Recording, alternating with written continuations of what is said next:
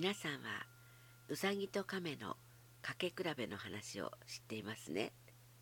そうどうしたわけか。亀が勝ったあのかけ比べです。けれどもその後どうなったかということは知らないと思います。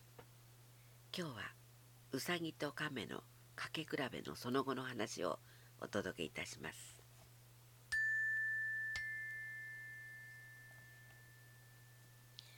うさぎと亀のかけ比べで亀が勝ったその日から1年ほど経ったある日のことでした。うさぎから亀のところに一通の手紙が届きました。その手紙にはもう一度かけ比べをしたいと書かれてありました。亀は来たなと思ったのです。負けず嫌いのうさぎです。あのまま終わらせるはずはないと思っていたのです。そして亀はその試合を受けることにしました。うさぎと亀は2度目の試合のすべてを熊に任せることにしました。熊はみんなから尊敬されていたからです。それは賢さと公平さを持っていたからです。熊は喜んで審判を引き受けてくれました。そして細かいことを決めてくれました。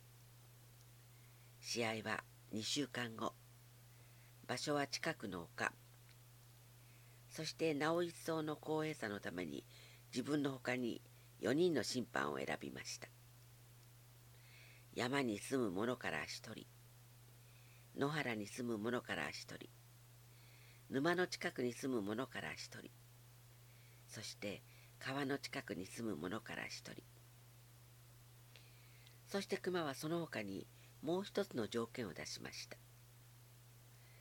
それはウサギと亀では体の大きさも授かっている能力つまり走る速さも全く違うからです。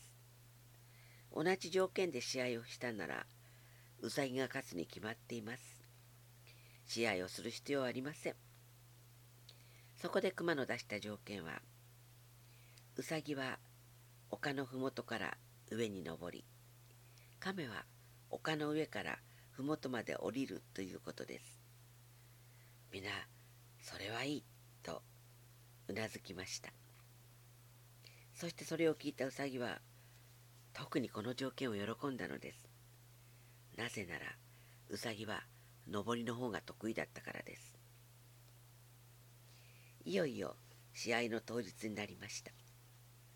亀は体力の消耗を避けるために丘の上まで鷹に運んでもらいました。やがて丘の中腹にいた熊がスタートの旗を下ろし「よーいスタート!」そう言った途端ウサギは丘を登り始めました。ものすごい速さで登っていきました。そしてあっという間に丘の中腹まで来たその時です。麓で歓声が上がったのです。そして熊の声がしました。勝負あり亀の勝ち。うさぎは驚いて立ち止まると麓を見ました。するとそこにはみんなに囲まれている亀が確かにいたのです。うさぎは自分の目を疑いました。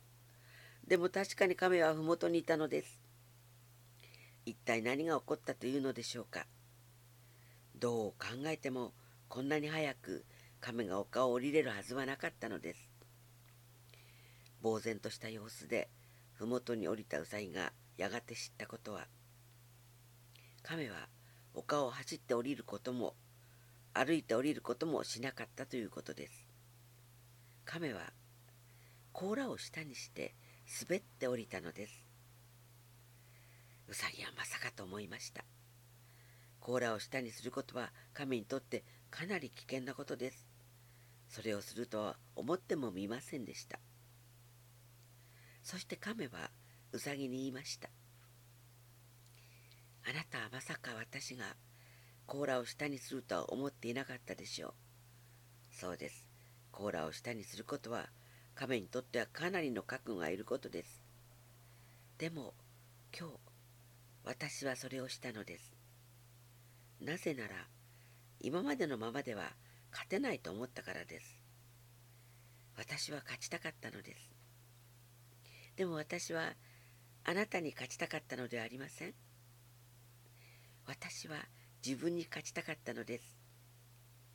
今日私は今までの自分に挑戦をしたのです。